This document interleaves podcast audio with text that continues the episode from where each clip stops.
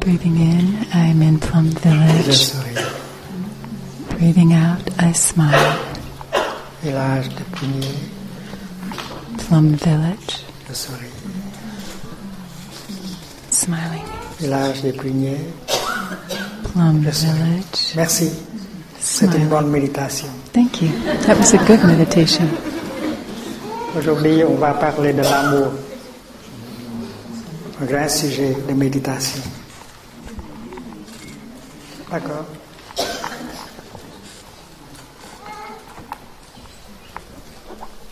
Les grandes personnes aussi s'intéressent à l'amour.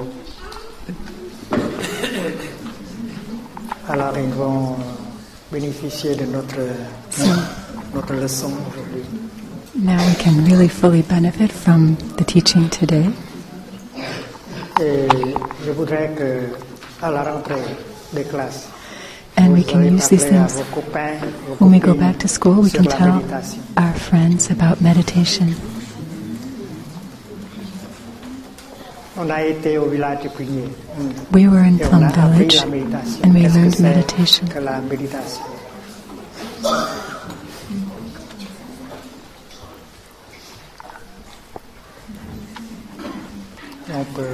Répondre à la question de plusieurs manières.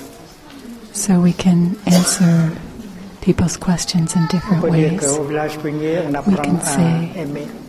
In Plum Village, we learned how to love, what it is to love. Quand on, euh, quand on, quand, quand on avi- est avide de- du chocolat, est-ce qu'on peut dire j'aime le chocolat?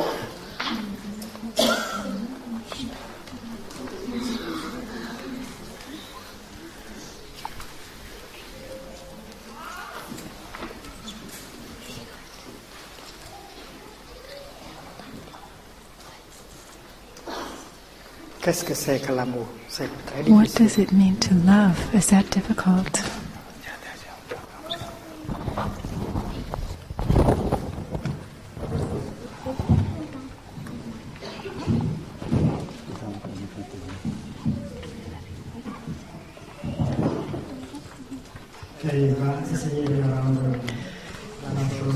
Is going to try to make this a bit simpler. So we start with this. In us, there is freshness.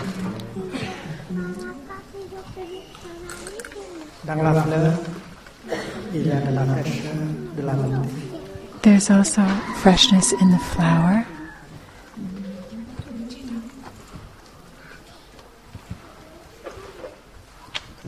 Pas Il y a de la fraîcheur. Right? There's freshness and beauty in a flower. In the boy, in the girl, freshness de la beauté. and beauty.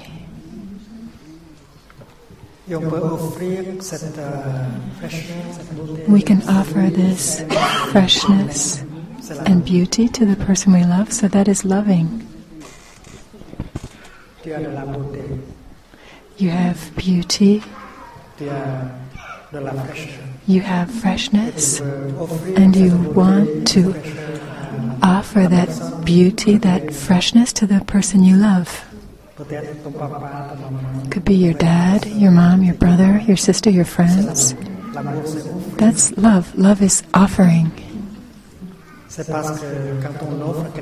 Because when we offer something like beauty, like freshness, we bring happiness. We make the other person happy, right? Me, whenever I see a child, I see freshness. I see beauty. A child is a real flower. A little girl is a flower. A little boy is also a flower. We are all flowers in the garden of humanity. We are born a flower. So we want to try to maintain that beauty, that freshness, that flowerness, because everybody needs that. Everybody needs happiness. So to be happy and to offer happiness to another person, that's love. So in Plum Village, we have the pebble meditation. Each person has a little bag like this with four pebbles inside. The first pebble represents freshness, the flower. It's a pebble, but this pebble represents a flower. The flower's inside.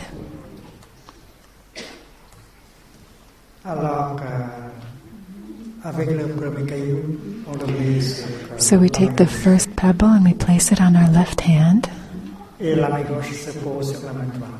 and we place our left hand on top of our right. We begin to meditate. Breathing in, I see myself as a flower. I am a flower. And when we breathe in this way, we see ourselves as a flower, a flower in the garden of humanity. I'm a flower. No complex. I'm a boy. I'm a girl. That's a real flower. So when you breathe in and you say, I see myself as a flower, you touch the freshness in you. And you can smile because a flower is always smiling.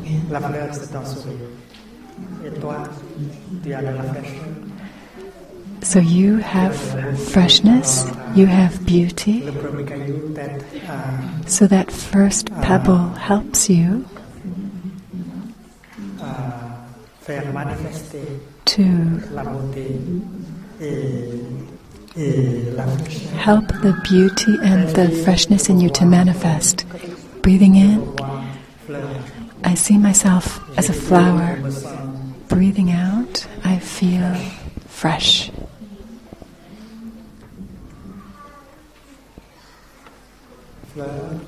Flower, fresh. And we breathe in such a way that we become a real flower. We feel the freshness, and we do that three times before placing that first pebble on our right side on the floor. And during that whole time of practice, we radiate, we emanate freshness. Profitons d'abord de cette fraîcheur So we benefit from that freshness and beauty first. We ourselves.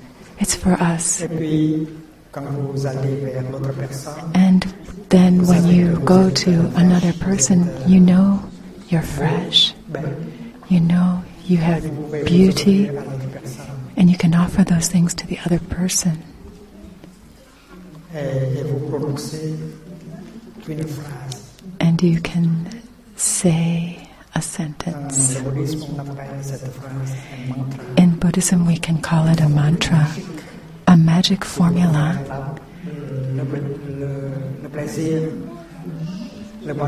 that can bring about the happiness, the pleasure in the other person. We look into the other person's eyes and you can say, I'm here like a flower with my beauty, with my freshness, and they're, they're here for you, these things. I bring them for you. One formula goes like this Darling. I'm here for you. Darling, I am here. Darling, I am here for you. Six words. You offer yourself to the person you love. You offer your beauty, your freshness. That is very kind of you to offer beauty and freshness. To another person. You may like to practice this with your dad. Your dad needs beauty and freshness, and you have it. So you go to him and you smile. You look at your dad and you say, Dad, you know what? I'm here for you. I am here for you. That's the mantra. But we need to have the freshness and the beauty ready before we do this. So, what can we do to have that freshness and beauty coming out? We need those three breaths in and out. Breathing in, I'm a flower. Breathing out, I feel fresh. If we breathe in and out like that three times, we have that freshness and beauty, and we can go to the other person and offer that to them. It's pretty easy, right? You can do it and you can share it with your friends at school when you go back. You can say, I learned Pebble meditation, but you also have other things in you, not only freshness and beauty, but also peace, calm. Peace and calm, that's a beautiful thing. A person cannot really be happy without some peace and calmness inside. A child who's too agitated is not really happy. So we can practice with the second pebble to bring back calm to our body and mind. Et c'est pourquoi ce caillou représente That's why this pebble represents tranquille, l'eau tranquille. still water. Cette salle de méditation est appelée This meditation hall is called. Still Water Meditation Hall. Si tu habites la Suisse, If you live in Switzerland, you know that there are lakes high up in the mountains, and sometimes those lakes are absolutely still.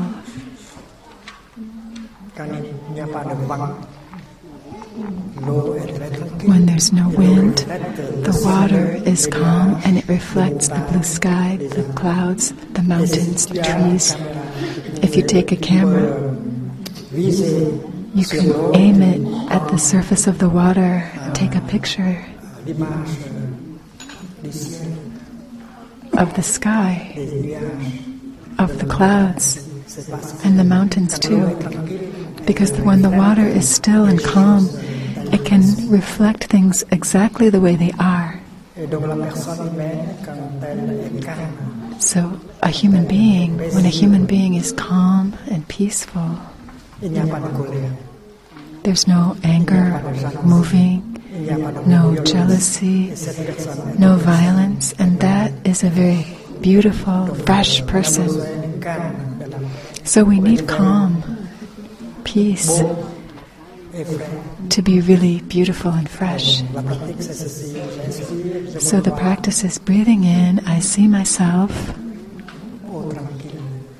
as still water. Breathing out, I see things just as they are. There's no distortion. When we have anger, when we're overexcited, when we don't have peace, we cannot really see things as they are. de la colère, de la souffrance. Donc il faut se calmer. We're pushed around by anger, by suffering, so we need to calm ourselves down, bring ourselves some peace so we can be like the still water. So, to be a happy person, we need to have a little bit of peace in us, some calm. And how? We have come to Plum Village to practice breathing, walking. Slowly. Every in breath, every out breath, every step in mindfulness can bring peace into our body and our mind. You may notice that sometimes the other person is agitated, violent. And that's not pleasant at all to be around when the other person is being violent agitated. You don't want to be like that. You don't want to be agitated or violent. That's why you want to practice meditation. You can sit like that, breathe like this, walk like that, and you become more calm. On devient plus calme. We become more calm and more happy. quand tu es calme, quand tu es heureux, When you're calm, when you are happy, you can offer that calm and peace to the person you love. le second caillou, So the second pebble is calm and peace.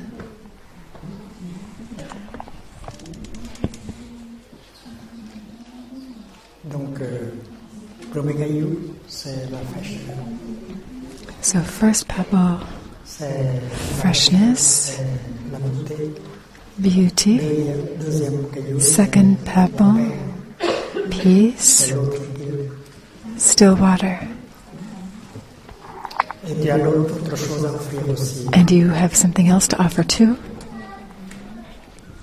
Trois, troisième caillou, ça The third pebble represents. Stability, solidity.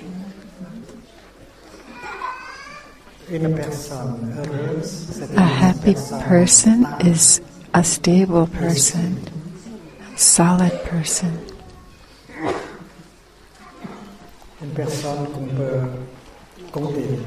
it's somebody we can count on. If there is no solidity, if there is no stability, we're not a happy person, and other people cannot really count on us. So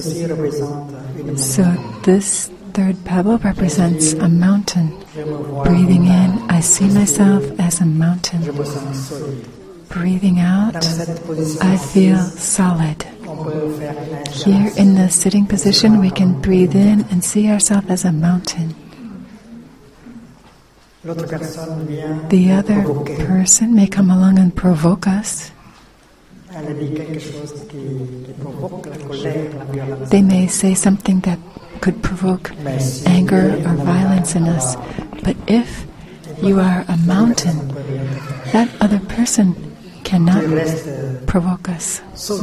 If you stay solid, he can't provoke you. The other person cannot ignite anger in you because you are a mountain, you're solid. No one can push you over. So, meditation can make us more solid, more stable, and that is the meaning of the third pebble. Et le dernier caillou The last pebble represents freedom, freedom, space.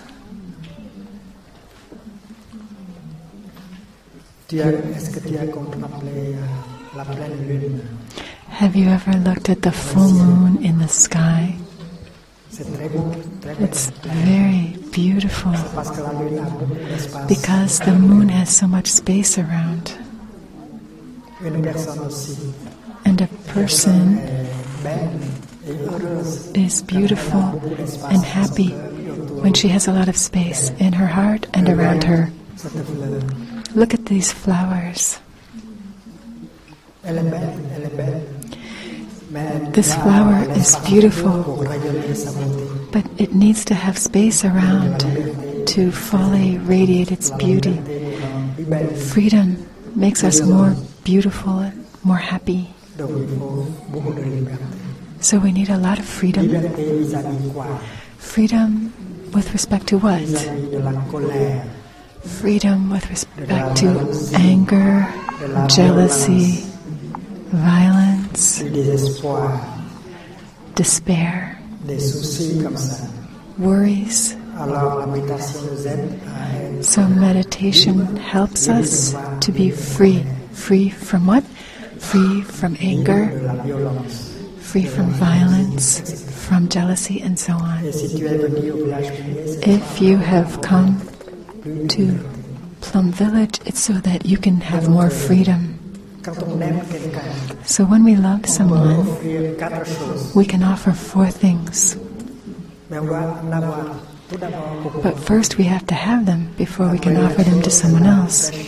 The first is freshness, beauty. The second is peace and calm. The third is solidity, stability. And the fourth is freedom. Four things.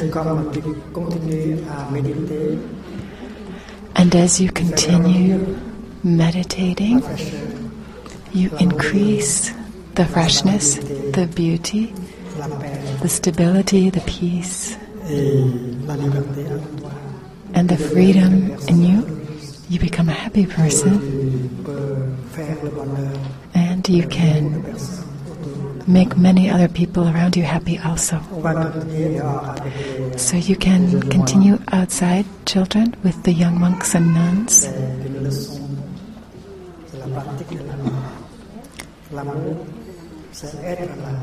The practice of love is being there and offering to the person you love these four things beauty and freshness, stability and solidity, calm. And freedom. So, children, when you hear the sound of the small bell, you can stand up and bow to the Sangha before you go outside to continue your practice.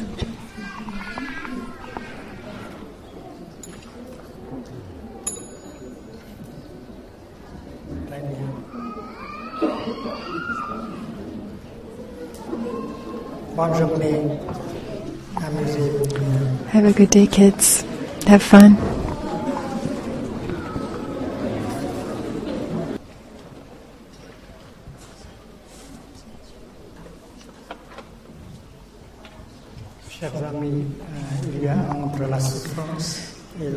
Dear friends, there is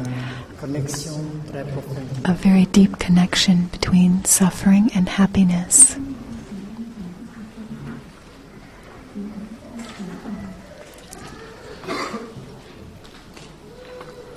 Une vision profonde sur euh, la nature de la souffrance. An insight pour notre pratique. into the nature of suffering is necessary for our practice. Et c'est pourquoi euh, And that's why bouddhisme, on parle in Buddhism we speak of interbeing.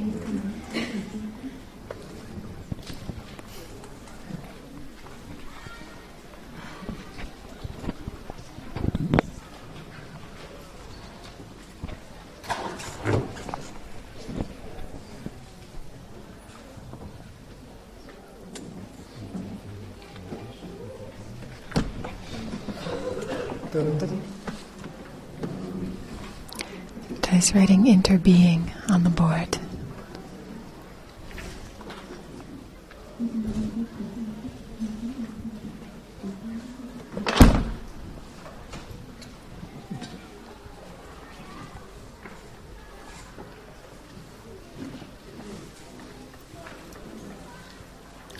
on regarde dans une fleur, When we look deeply into a flower, we see non flower elements. We see that there are clouds, sunshine. Earth. And all kinds of non flower elements that converge. and help the flower to manifest. The whole cosmos is there in this flower. Many non flower elements.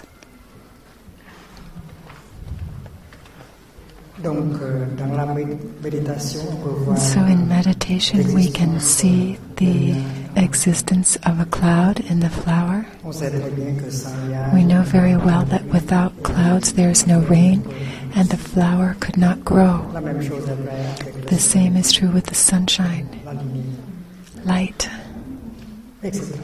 and so on. So the flower is made of non flower elements. This flower does not have any separate existence. We can say the flower cannot be by itself without these other elements like clouds, sun. The flower cannot be. So a flower cannot be by itself. It can only interbe with the whole cosmos. So to be means to interbe. Our own person is the same. We are flowers in the garden of humanity. When we look into ourselves, we always see, we usually think that we have a separate self, a separate existence.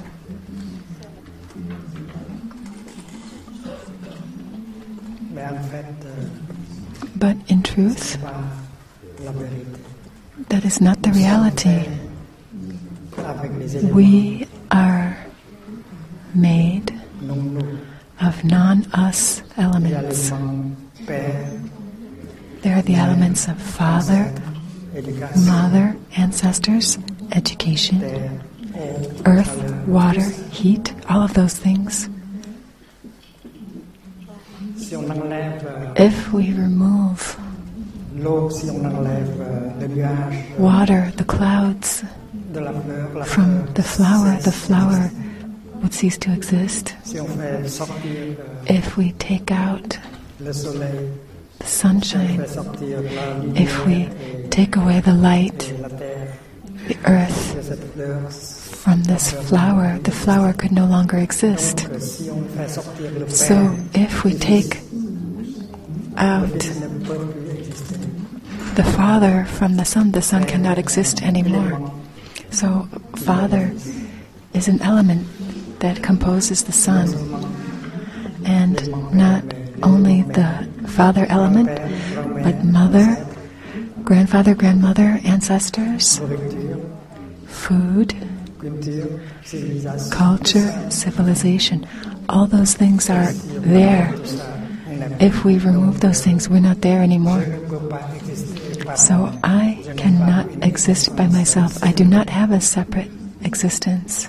I can only coexist with the whole cosmos. We cannot be by ourselves. We have to interbe with everything. The word interbe is not in the dictionary yet, but I hope it will be soon because La notion de l'interêtre the notion of interbeing. Euh, nous aide à can help us get closer to the reality. Vraiment avec la méditation. because truly with meditation we can see that nothing can exist by itself, nothing has a separate existence. Supposons que l'on que l'on regarde Let's suppose we look at this small piece of paper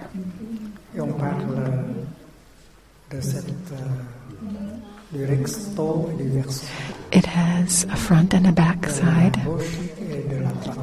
and a left and a right side. The front. Cannot exist without the back. We think the front is completely separate from the back. Even the opposite, the enemy, the left is the enemy of the right. But in fact, that is not the case.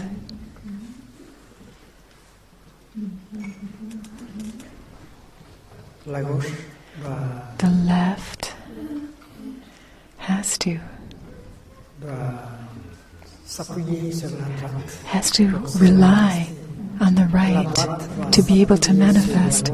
The right has to rely on the left to manifest. The left cannot be by itself. It has to interbe with the right. Let's suppose I ask a brother to come up here and take the left side and take the left side to Bordeaux. And I ask a sister to come and take the right side and take the right side to Paris. It's not possible. The left and the right always have to go together. Without this, that cannot be.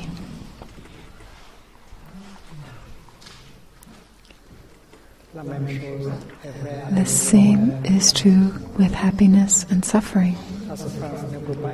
Suffering cannot be there without happiness, and happiness cannot be there without suffering. And the same is true with being and non being.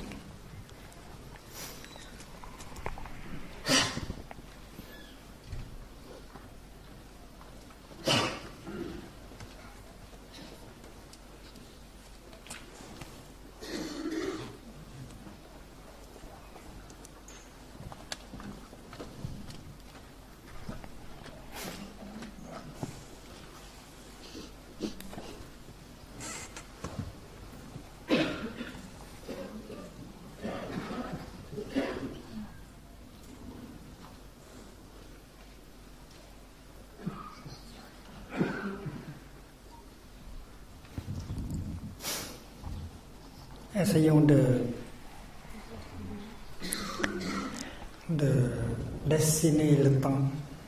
Supposons que le temps We can draw a timeline. est représenté par une ligne allant de, de gauche à droite. This uh, line running from left to right represents time, La course du temps. The flow of time. So let's suppose this point here is birth. La naissance. La notion de l'être et du non-être, ça dépend So the notion notion of being and non being depends as well on the paired notions of birth and death. If there is a point for birth, there has to be a point for death because birth cannot be there without death. On imagine que We imagine ce point, c'est le point de naissance. Et ce that this point here is the point of birth, and this point further to the right is the point of death. Ceci est une méditation. This is a meditation. Chacun de nous Each one of us has a birth certificate, Et ça porte it la date de notre naissance. carries the date of our birth. Et qu'est-ce que c'est que la naissance But what is birth? What do we mean when we speak of birth? In our head, we usually think that being born C'est commencer à être. means beginning to be. Avant le point M, Before that point on the line, on n'existe pas. we don't exist. We exist only starting from that point euh, of birth in our mind. qualifions le segment We qualify the segment that precedes the birth point. That section we call non-being. And then suddenly, at the point of birth, we're here. c'est le commencement. So that point is the beginning of being. naissance, c'est de- du non-être, on Birth passe à l'être. means from non-being we pass into being. That's the way we usually think of it. Et on continue à être jusqu'à on arrive au point M. And we continue being until we reach that point that is for death. And when we reach that point, we will pass from being back into non being.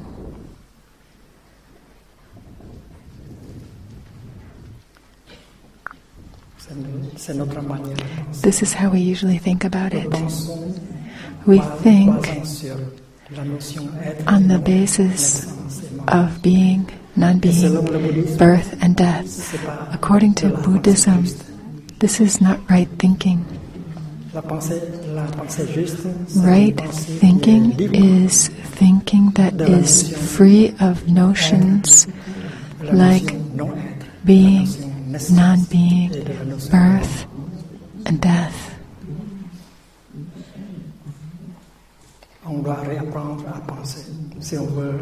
need to learn, relearn how to think if we want to touch reality as it truly is. Suppose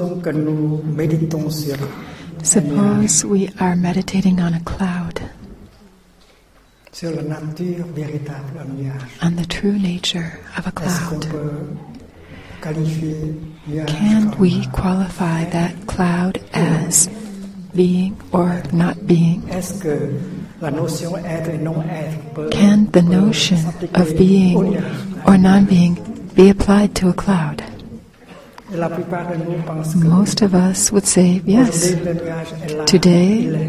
That cloud exists, it's there. Euh, Tomorrow, it's no longer there. It belongs to the realm of non being. de la naissance et de la mort When we speak of birth and death of a cloud, Mais quand on regarde en profondeur, on voit que c'est impossible pour un nuage. but when we look deeply, we see that it's actually impossible for a cloud to die. parce que mourir, c'est quoi Mourir, c'est Because when we say die, what do we mean? We mean from something you become nothing at all. Mais le nuage ne peut pas But a cloud cannot become nothing. nuage peut devenir la A cloud may become snow or rain or hail, things like that. But it, it is impossible for a cloud to become nothing. A cloud can never pass from being into non being. So, the-. Genuine nature of a cloud is the nature of no death. It is impossible for a cloud to die. qui concerne un nuage.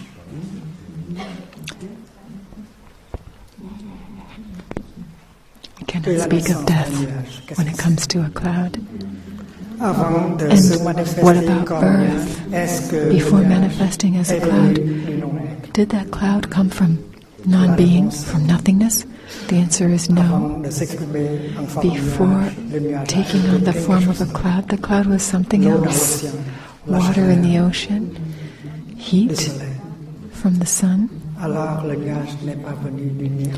So that cloud has not come from nothingness, from non being. Le nuage s'est transformé The cloud forme seulement. C'était Only transformed from one appearance to another. It's just a transformation. il n'y a pas de transformation. Il, il n'y a So que de la there is Il n'y a only transformation and continuation. There is no creation. Créer, ça, qu'est-ce que ça veut dire When we say create, chose qui n'existe we usually mean something that didn't exist suddenly begins to exist. That's what we mean when we say creation. il y aura de la destruction. But if there is creation, then there has to be destruction. If there's birth, there will be death. Quand on regarde en profondeur un But when we look deeply into a cloud, libre de la we see that the cloud is free of birth and death. Et la personne humaine, And the human person is the same. It is impossible pour It une femme is ou un homme impossible de for a woman or a man to die.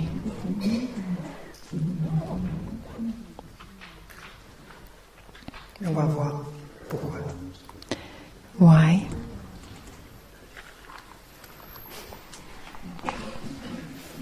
Donc, euh, quand, quand une chose euh, se manifeste et When something manifests percevoir cette chose-là, and we can perceive that thing, que la chose est we say the thing is there. Mais quand cette chose ne se But when that même- de cette thing no longer manifests in that way, on peut la qualifier, qualifier we may say. It doesn't exist. It, it is no longer, it, it is not.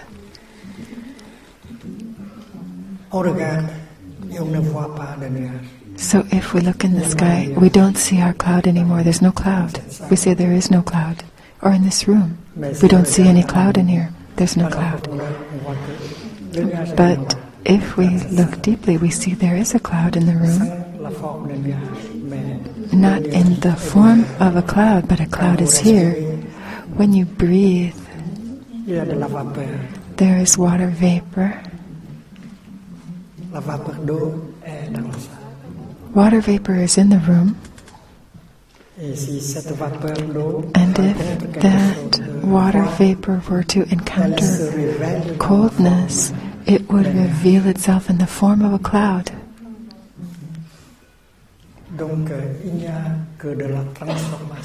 So there is always only transformation, there is no birth or death. Euh, Laurent And the scientist Lavoisier. Said the same thing. Nothing is created, nothing is lost, nothing is born, nothing dies. Everything transforms. So scientists have also recognized the no birth, no death nature of life. You cannot pass from the realm of being into non being. So Il n'y a much fear is born from the wrong perception that we are going to die. There is no death and there is no birth. Not just a cloud is like that, but everything is like that. n'est pas seulement les bouddhistes qui And it's not only Buddhists who say it, but scientists are saying the same thing. This morning, Sutra du cœur. the monks and nuns chanted the Heart Sutra, the heart of perfect understanding. There is no birth, there is no death, Il n'y a que de la transformation. there is only transformation.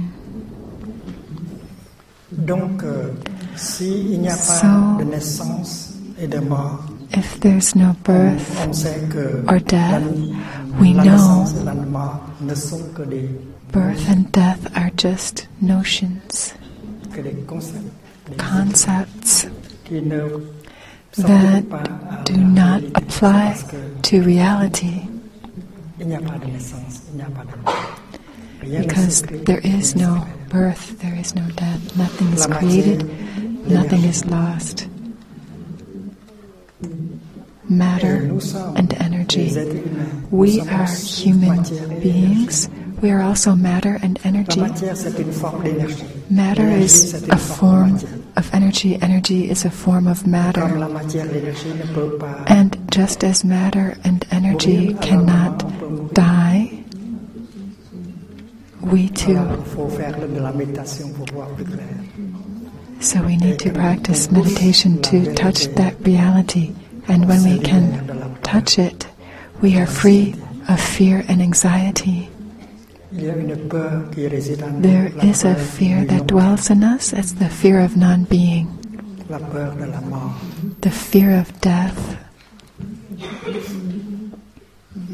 Donc si la, la notion de So if the de la mort notion of birth and death is false, qu'on doit enlever, alors on doit to be removed, then we should remove at the same time the notion of being and not being. Because The notion of being and non being is- arises from the notion of birth and death. That when there is birth, something goes from non being into being, and with death, we go from being back into non being. donc la vérité ultime The ultimate truth, reality, is free of notions like birth, death, being, non being. C'est une notion Interbeing is also a qui nous est notion but it helps us to get out. It's a skillful means that helps us get out des notions de easily l'être et du non-être. Of the prison of notions of being and non being. Il y a des philosophes, des théologiens qui There are philosophers, theologians who say things like God is the ground of being, est la fondation de l'être. the ground of being, Et Dieu est décrit parfois and God is sometimes described as the, the supreme being, the ultimate mais quand on se being. But if we use the expression accepter qu'il y a of being, then we have to accept non being. doit être l'opposé du non-être. Being has to be the opposite of non being. So if being is there, non being can, t- can't not be there. verso est là, le recto doit So if the back of the sheet of paper is there, the front has to be there. Il y a deux niveaux de There are two levels to reality. the euh, relative et la relative vérité. reality and the ultimate reality.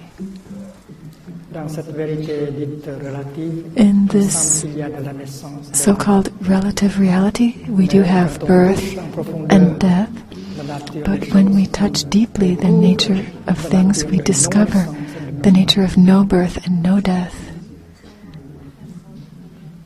Et la science aussi a effleuré And in science, they are also Dans le bouddhisme, on appelle cela realizing no birth and no death. In Buddhism, we speak of nirvana. Nirvana is c'est la nature de non-naissance et de non the nature of no birth and no death. Donc, euh, quand on quand, contemple, So when we contemplate interbeing, pouvoir sortir aisément et We will be able to de la notion de l'être et du get out easily from the trap of being and non fondation being. de l'être, qui If God is the ground of being, then who is going to be the ground of non being? Donc, c'est pas possible de, de, de, de- d'écrire Dieu So God cannot be described with these kinds of notions like being and not being. Donc, quand on, quand on pose la question, If we ask the question whether God exists or not, est encore pris we are still caught in notions of being and not being. On a dépensé beaucoup euh, We have spent so much paper, ink, and saliva debating this euh, question question-là. Est-ce que Dieu existe ou non whether God exists or not. La vérité intime The ultimate truth is free of notions like being and not being. dit, est-ce que le nirvana existe When we ask if nirvana exists, it's the same thing. La réalité ne peut pas The reality, la vérité intime ne peut The ultimate reality cannot be described par la notion in terms est ou non. Of the notion of being or not being. Une fois, un moine se présente au One time, a monk presented himself to the Buddha and asked the following question. Moine. Katyayana was the monk's name. Dear teacher, Tu nous as, tu nous as parlé you have spoken often to us of right view. What is right view? What is right view?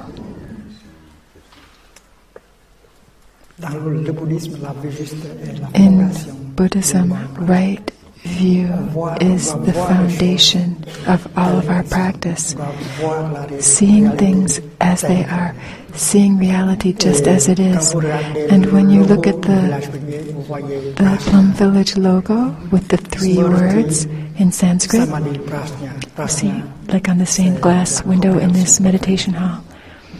Smriti, Samadhi, and the third word is prajna, that is perfect understanding or insight. And this morning we chanted the sutra about that.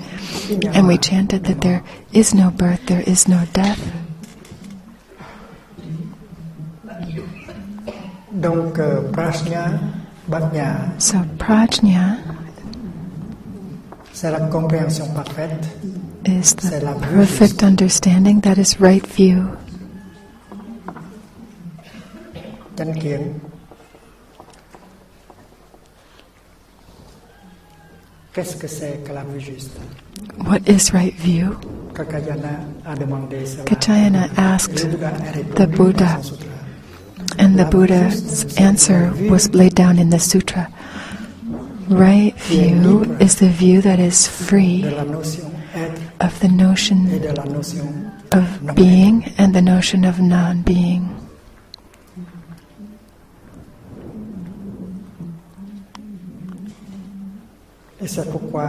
That's why when we meditate on suffering or on happiness, on doit regarder avec l'œil de l'intérieur. We need to look with the eyes of interbeing.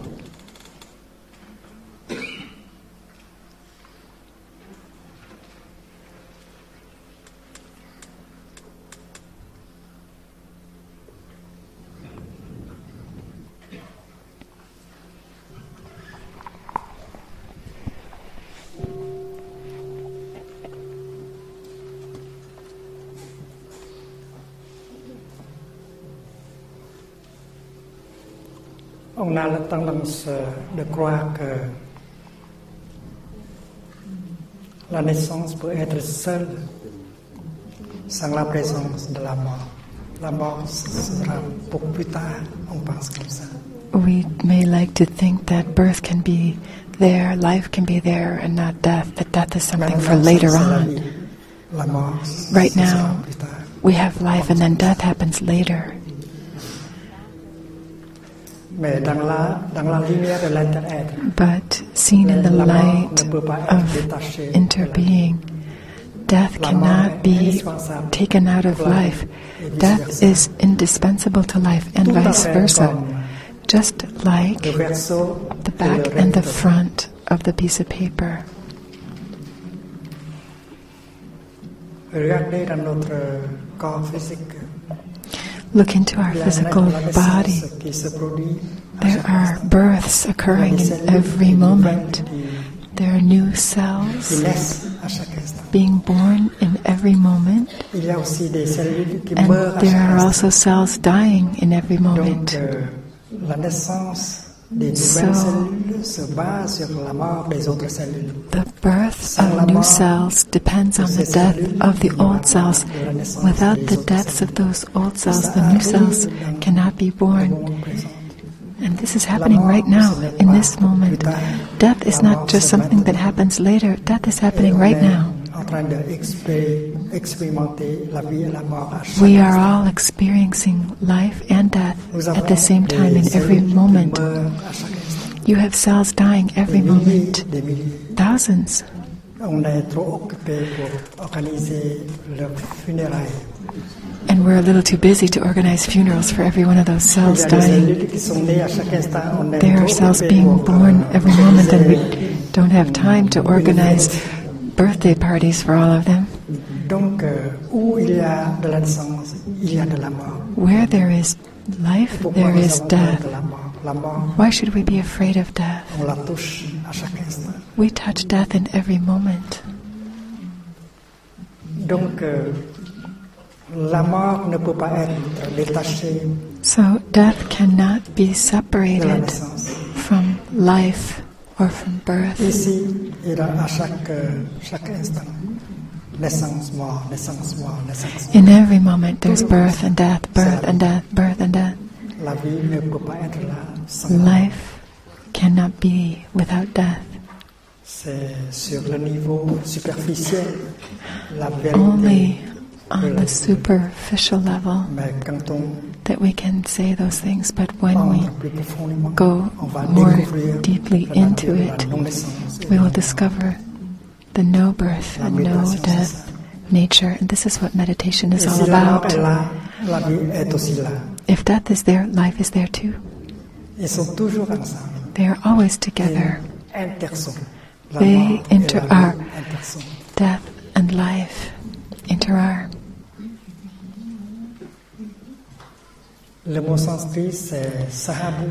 The Sanskrit word is sahabhu.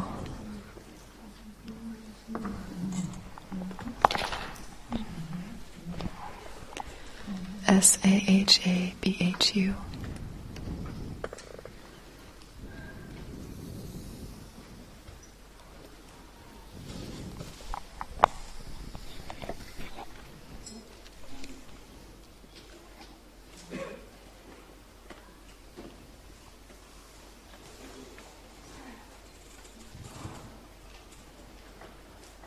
Saha c'est ensemble. Saha means together. Together. Bu c'est être. Bu is being. Être, être. Being together. Être. Interbeing. Sahabhu. Inter.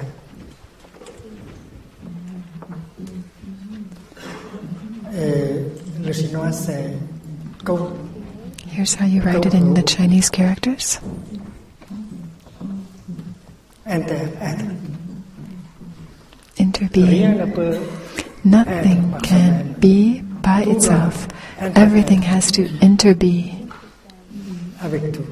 with everything else. Donc la gauche ne peut pas. So the left cannot be by itself. It has to interbe with the right in the same moment. We should not think et puis on va that the right is there first and then the left comes into being. On pense que le père est né avant le fils. We think the Father is born before the Son, but that's not true. Sont nés en The. Father and Son are born at the same time. naissance du fils, Before the birth of the child, ne l'appelle pas papa. we don't call that person a dad. Et puis quand on regarde dans le fils, And when we look into the child, we see the parent.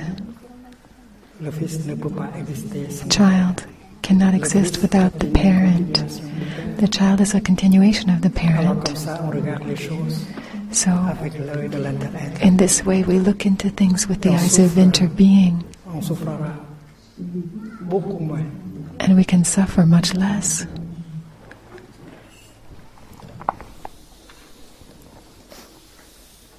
Le Bouddha a commencé avec la première. The Buddha began his teachings with the Noble. Truths. The Four Noble Truths, and the first of the four is ill being, suffering. C'est parce qu'il y a de la souffrance en nous, Because there is suffering in il y a de, us, souff- de la souffrance dans le monde.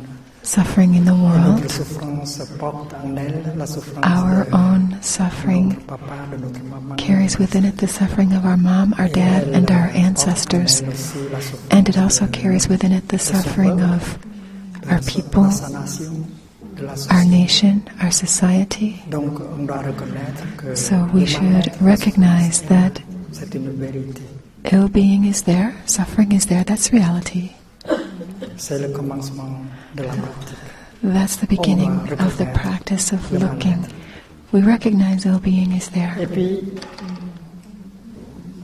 we acknowledge it, on doit regarder en profondeur dans le mal-être pour voir and comment when we look deeply into it, établi, we can see how ill being comes to be. les causes, les racines, The causes, the roots, la fabrication du mal-être. the production of ill being. That's the second truth. façon de vivre It may be our way of living a, qui a amené le mal. that has brought about ill being, ou bien un chemin, or un sentier qui mène au mal. we can think of it in terms of a path On a pensé that has led to ill being. manière. On a We have parlé de telle thought in such a way, we have spoken in such a way, we have acted in such a way, we have pour que le consumed in such a way that ill being has come. il y a une seconde vérité. This is the second truth, C'est la cause, the cause of ill being, le chemin qui a amené le mal-être. the path leading to ill being. Ce n'est pas une théorie, This is not a theory. une idéologie, c'est une This is not an ideology. This is a practice. Hier, nous avons euh, Yesterday. We were breathing On a, on a together and we tried euh, to soi-même pour, se come back to ourselves to get in touch with the suffering inside, pour contempler, pour écouter, to pour se mettre en contemplate, to listen. To get in touch with the suffering that's there. That is the practice of the first Et si on noble truth. If we know how to listen, how to look at conscience, avec la suffering with mindfulness, with concentration, there will be du mal- du mal-être va an understanding of the ill being. We will see the nature and the source. Of the ill being, and that's the second truth. Et le Bouddha, quelquefois, a parlé de la deuxième vérité. Sometimes the Buddha spoke of the second truth in terms of food. We have consumed amené le mal-être. in such a way that has brought about ill being. For example, your ill being may be a S'il y a depression. une dépression, ça veut dire que If you have a depression, on a vécu en it means that you have somehow soit une chose possible. lived in a way that brought this depression into being.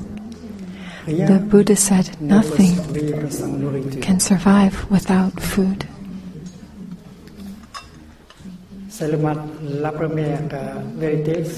the first uh, truth is ill being, the existence of ill being, and the second truth nourriture qui a is the food that Si nourished, nurtured the ill being. s'en aller, c'est parce que vous continuez à If your depression refuses to leave, it's because you continue to feed it somehow.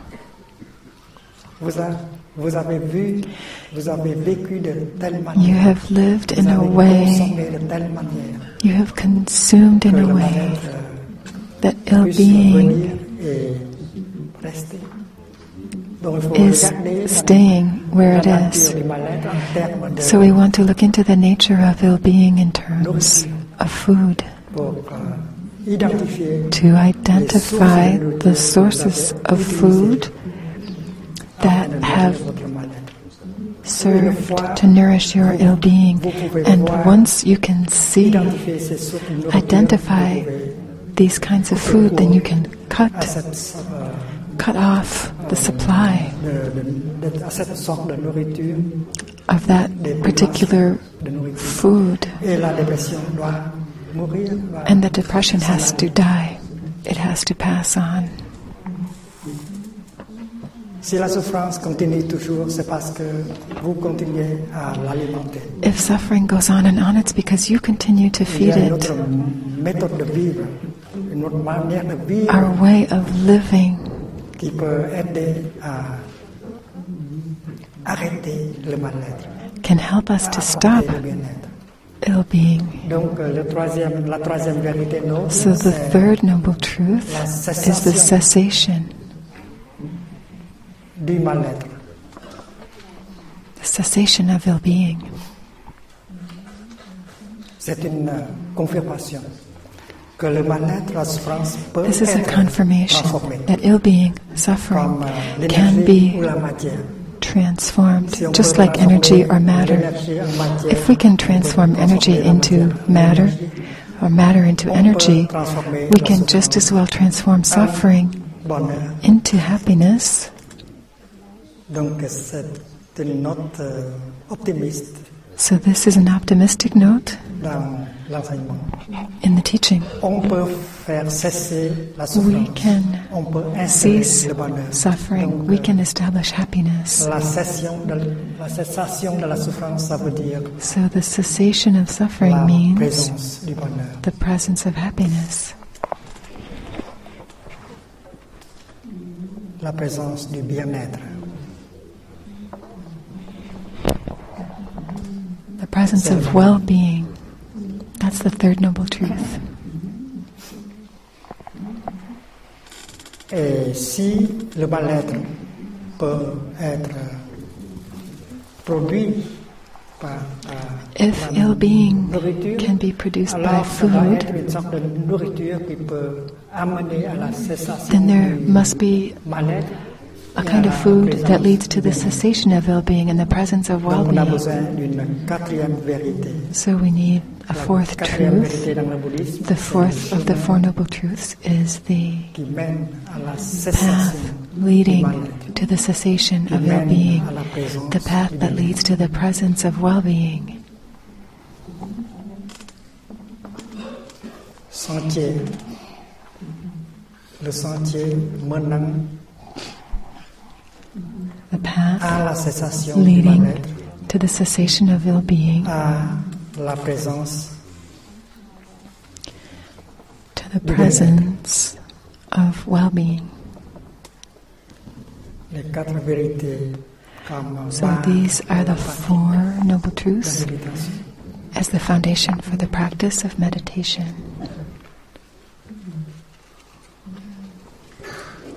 Nous pratiquons les cinq entraînements à la pleine conscience. We practice the five mindfulness trainings. Le cinquième entraînement à la pleine conscience, The fifth mindfulness training is la consommation dans la pleine conscience.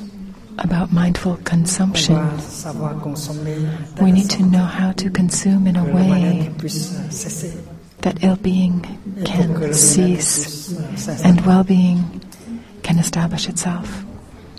Et le sentier est décrit The path is described by the Buddha as a noble path. The fourth truth of that path. It's the noble eightfold path.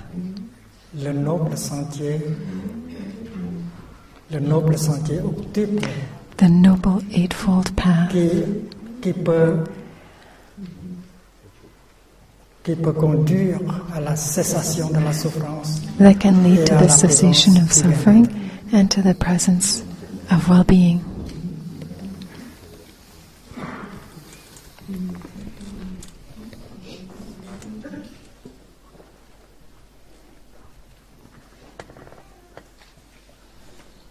being. Donc si la quatrième peut être décrite comme un sentier, la deuxième aussi, il y a un sentier So, if the fourth truth can be described as a path, the second can as well. It's the path that leads to ill being. qui mène au mal-être ne peut pas appeler noble. Now, the path leading to ill being cannot be called noble. Maybe it's the ignoble path. The ignoble path. Et c'est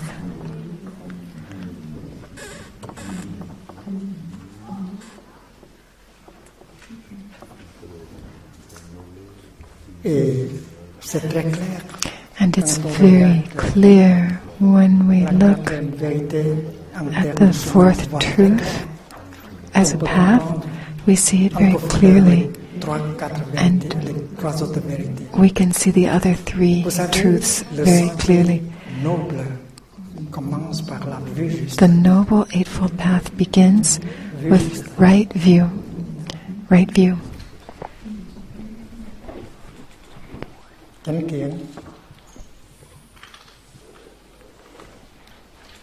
C'est la compréhension parfaite c'est la vision profonde de l'être Perfect understanding, prajna paramita, the insight of interbeing. It is a deep euh, wisdom of reality. And with that insight of interbeing, we can rid ourselves of notions that make us suffer, like being and non being, birth and death. And we remove every kind of discrimination.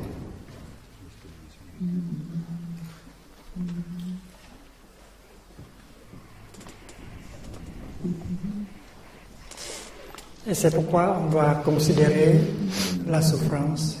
That's why we should consider suffering the first truth bonheur. and happiness the third truth. Dans la vision de through the perspective of interbeing.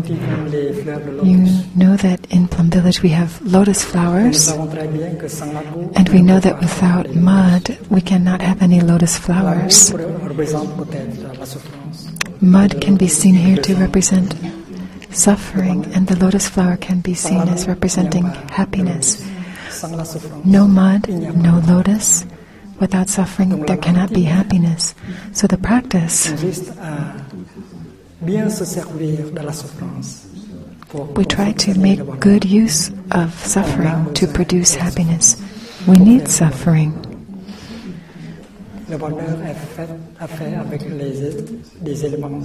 Happiness is made of non happiness elements, including suffering. Buddhism is also made of non Buddhist elements. A Buddha is made of non Buddha elements.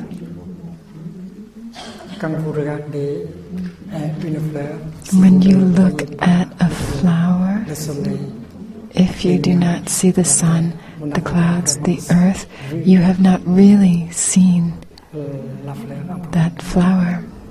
When you look at a Buddha, if you don't see suffering in the Buddha transformed into peace, into happiness, then you have not really seen the Buddha. When you look at a lotus flower, if you do not see the mud in that flower, you have not really seen the lotus flower. A flower cannot be by itself. It has to interbe. Les autres choses. Donc la même chose est vraie avec euh, la souffrance. With other things. le bonheur. The same is true with suffering and happiness, but we're afraid of suffering. We're always trying to run away from suffering and chase after happiness, but this is not right view.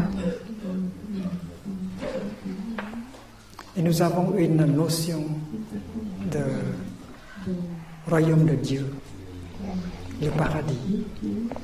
On nous a enseigné We have a notion of the kingdom of God and paradise. Dieu, est une place, un endroit où il n'y a pas de souffr- We think the kingdom of God or paradise is a place where there's no suffering. Et nous sommes assez euh, naïfs de croire cela. Mais avec la, la on va découvrir la nature de l'intérieur. We are naive enough to believe in that, but when we practice with the insight of interbeing, we see differently. Que le bonheur véritable est fait, est fait avec la compréhension et l'amour, la compassion. We have seen that happiness is made of understanding and compassion. La renommée, le pouvoir, euh, la richesse, les plaisirs euh, essentiels, mais We see that happiness is not made of money, power, and sensual pleasures. It's made of understanding and compassion. If we understand suffering deeply, cette compréhension va apporter de la compassion.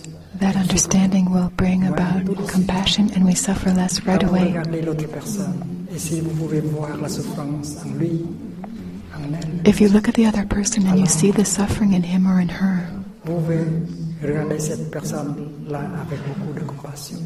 you can have a lot of compassion for that person and you don't feel any more anger inside. Donc, entrer en contact avec So, la souffrance, c'est une To get in touch with suffering is necessary, indispensable. Comprendre sa propre souffrance, et on peut comprendre We understand our own suffering and we can uh, understand much more souffrance de l'autre easily the suffering of the other person. When you can voir la souffrance dans la- l'autre personne, See the suffering in the other person. qu'il a, qu'il va- qu'il a euh, causé beaucoup de souffrance à vous. The person you think has caused a lot of suffering in you. If you see that person suffering deeply, euh, euh, You can- recognize it compassion, la compassion est née en vous. Compassion is born in you, and you no longer de la punir, have any desire to de dire des punish, choses qui, qui va to say something that will choses qui vont hurt the other person. personne. Donc il y a une connexion très étroite entre la So there's a very close la souffrance et connection between suffering and happiness. The method prescribed by the Buddha is to get in touch with suffering in order to understand it. And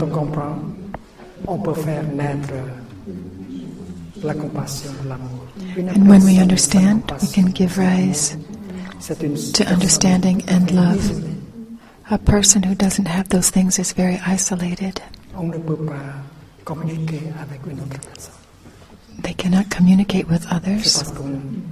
Parce qu'on qu'on n'a pas de compassion, on n'a de compréhension. That person has no compassion, no understanding. tout d'abord la compréhension And understanding here is, first of all, understanding suffering. compréhension va toujours That understanding à la compassion. always goes in the direction of compassion.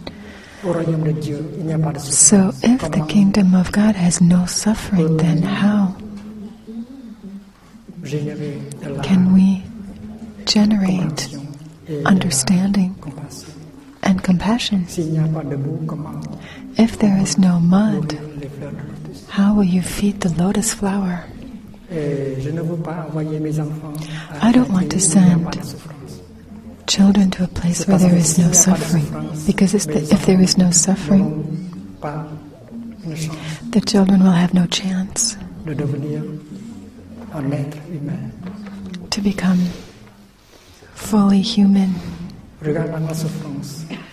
la compréhension. When you look into suffering, you have understanding and compassion. On peut définir le royaume de Dieu. We may define the kingdom of où il n'y a God pas de souffrance, not as a place where there is no suffering, but as a place where people know how se servir de la to make use of suffering to pour construire le bonheur. produce happiness. A place where we can make use of mud to make lotus flowers. sont faites avec les éléments non Flowers are made of non-flower elements, and happiness too. Happiness is a flower. a besoin des éléments non fleurs. We need non-flower elements like the compost to be able to cultivate the flower. Donc, si vous êtes un jardinier hmm. biologique, vous ne jetez pas So if you are an organic gardener, you do not throw away Euh, your euh, garbage les déchets. C'est parce que vous savez très bien because you know very well that you can transform the garbage into compost to nourish vegetables and flowers. Euh, la souffrance et le bonheur So suffering and happiness deux ont de nature biologique. are both also of an organic nature. transformer en souffrance. Happiness can transform into suffering, and suffering can be transformed into happiness. Your love that is very beautiful and precious today, if you do not know how to nourish it, it will die. it will become something else like hatred or anger. Alors il faut apprendre So- à uh, alimenter notre amour. We need to nourish, to feed our love. We should not let our love starve and die. There is a path, there's a way, une sorte de nourriture qui peut a kind of food amener l'amour, le bonheur that can et aider cela. bring about love and happiness.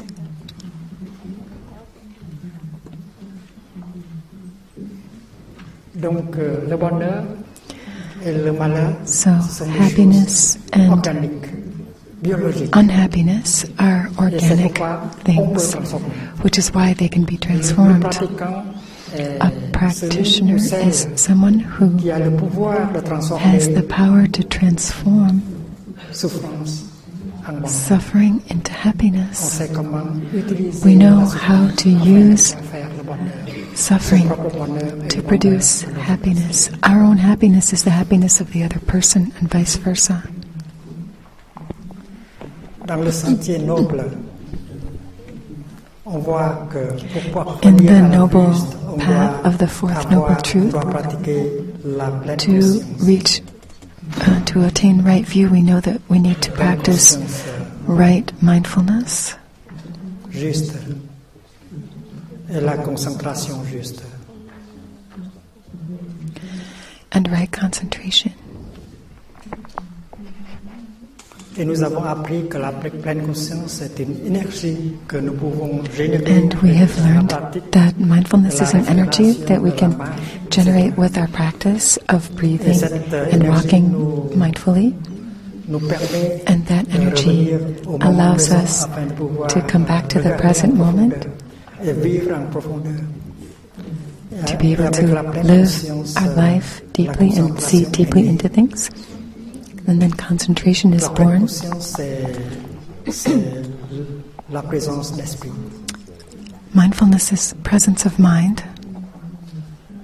Et avec une pleine conscience euh, with a avec une cons- concentration strong enough mindfulness, vigoureuse, on va strong enough concentration, sa journée en telle we will be able to live our day in a way that we can make a breakthrough into reality acquérir une vie juste. and we can attain right view.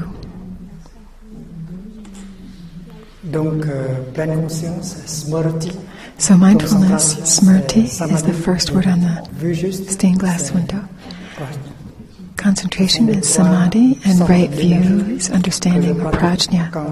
These are the three energies that a practitioner can generate in daily life. And these things bring relief. and they bring joy and happiness to our daily life. And once we have right view, on peut produire des pensées justes. we can produce right thinking.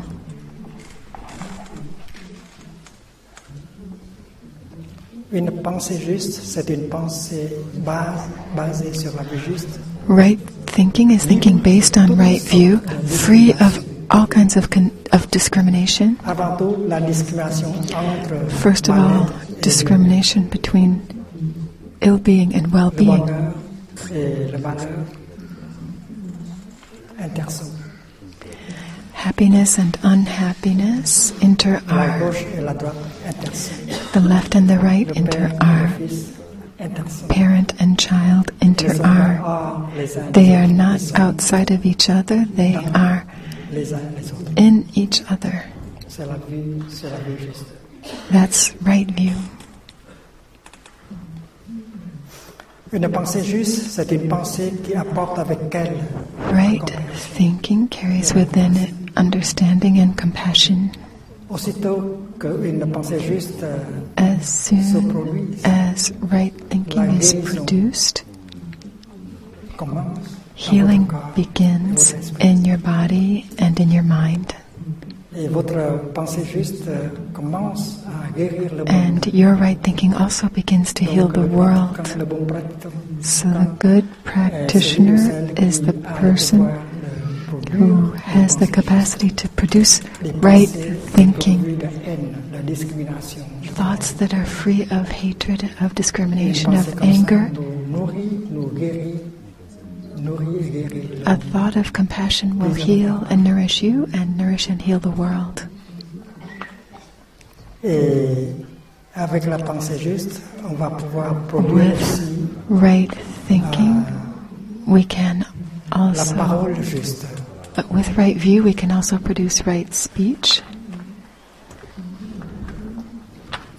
La parole juste Right speech is free of discrimination, of anger, of hatred. Right speech is born of compassion and understanding.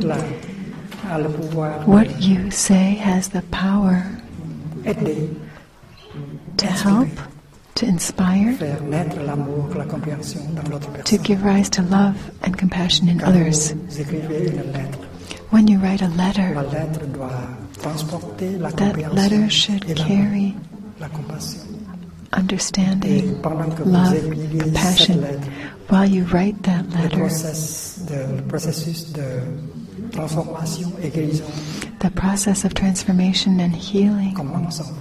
begins in you, Et ce que vous dites, ce que vous and what you say, what you write, pouvoir aider le monde will be able to help the world les autres espaces. be a better place for everyone. la parole juste, So, with right faire le bonheur, speech, you can et le bonheur des autres. produce happiness for yourself Et le bon and make other people happy too. Good practitioner with right speech beaucoup de bonheur, can produce a lot of happiness, faire le bonheur à beaucoup de gens. can make a lot of people happy.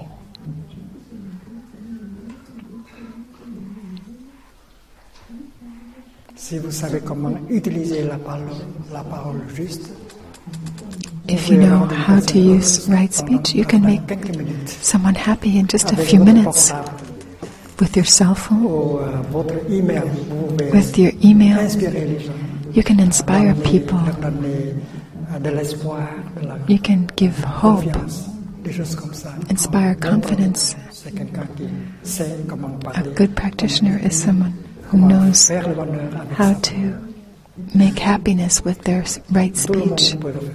Anyone can do this. Euh, il y a aussi cette euh, And there's action also right action. It means physical actions.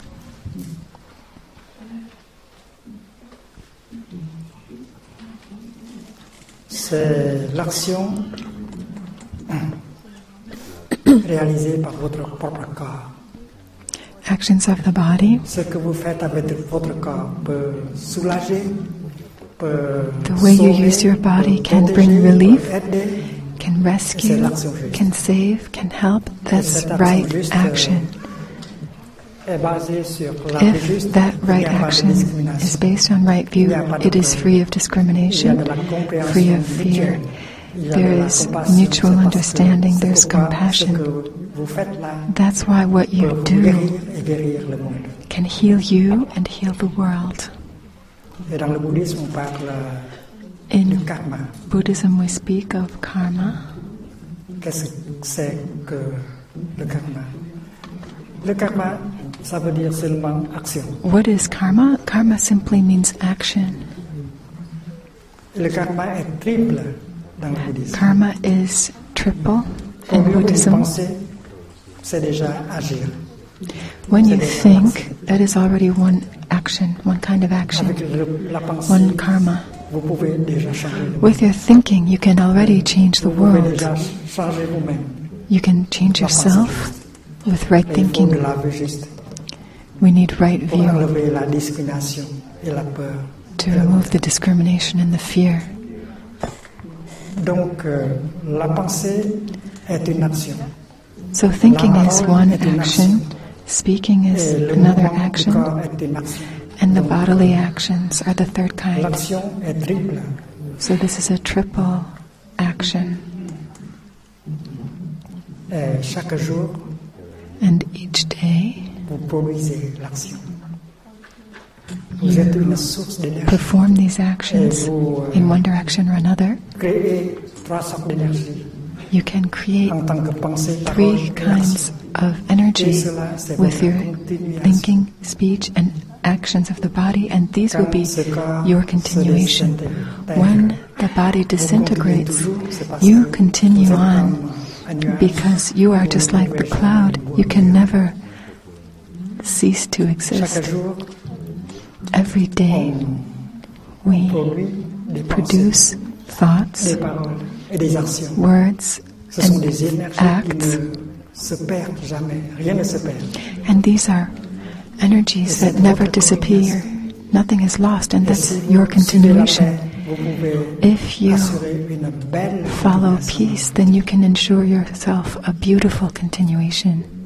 Il y a une rétribution. There is a retribution. Retributions to the karmas.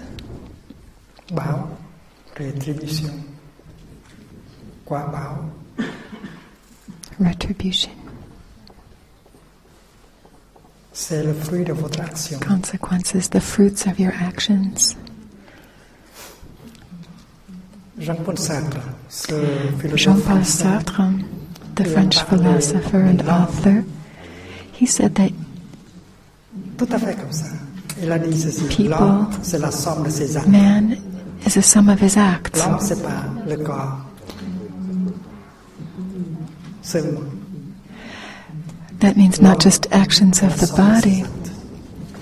Man is the sum of his actions. So in Buddhism, we en tant que speak pensée, parole et of action in terms of thought, speech, and bodily act. De l'âme en tant que karma, c'est une bonne définition. Vous êtes votre So to say that man is defined by karma, that's a good definition. euh, When this body disintegrates, il n'y a que l'action qui the actions Et vous êtes votre action, votre continue on. And that is you. manifester sous d'autres formes. You manifest in other forms, like the dans la forme cloud d'un nuage, alors dans la forme de la pluie ou de la neige. manifests in the form of rain or snow. Beauté si vous And you can continue in beauty if you have a noble enough path. Et dans le bouddhisme, la rétribution est double. In Buddhism, retribution is twofold. Intéressant, très intéressant. Very interesting. Il y a le corps et l'esprit. Namarupa, Body and mind, Namarupa, the psyche, Soma. That's one retribution. appelée Janpa. Janpa, Your own body and mind. rétribution majeure. Et il y a le milieu, l'environnement, qui s'appelle And there is the environment. Donc, dans le bouddhisme, So, In Buddhism, when we speak of retribution,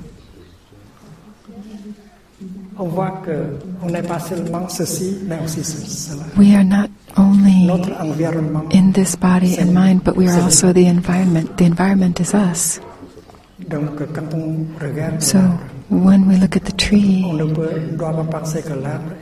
we should not think that the tree is outside of us. suis là. L'arbre, c'est c'est The ma tree is my C'est avec le retribution. karma, on crée sa propre rétribution en termes de Through karma, we create our own retribution et en, en In the form of our own person and in the nous sommes aussi environment. en même temps We are we are this person, notre situation, notre and we are also our situation, our environment. euh, l'action, on peut With se changer et on peut changer l'environnement. our actions, we can change ourselves and we can change the environment. Your society is you.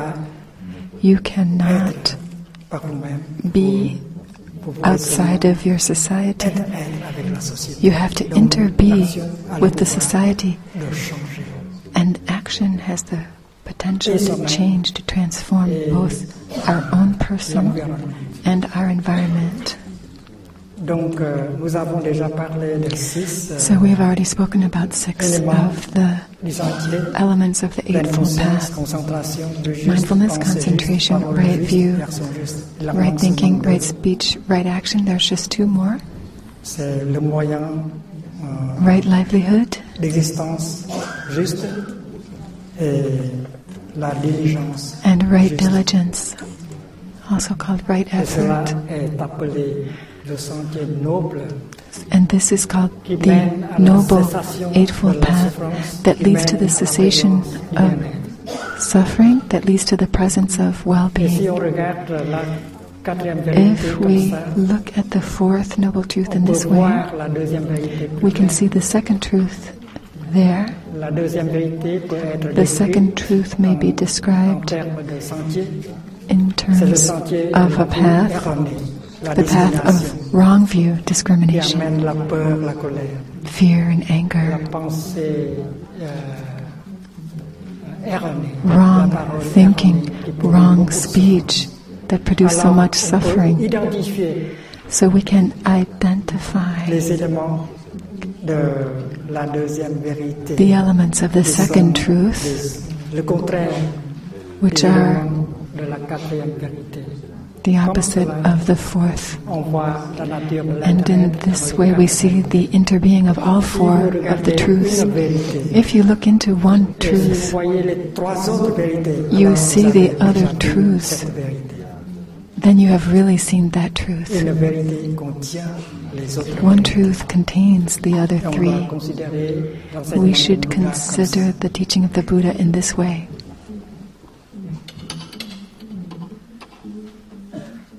Et la pleine conscience, la concentration, Mindfulness, pendant- dans la vie quotidienne, Concentration in daily life help us to à apporter de la deal with suffering, de, du bonheur, bring about joy and happiness, but they also help us to live plus profondément chaque moment de notre each moment of our daily life more deeply. Et quand on vit en profondeur comme When we live deeply like that, with mindfulness, concentration, we can faire une percée make a breakthrough dans la réalité, into reality toucher la nature and touch.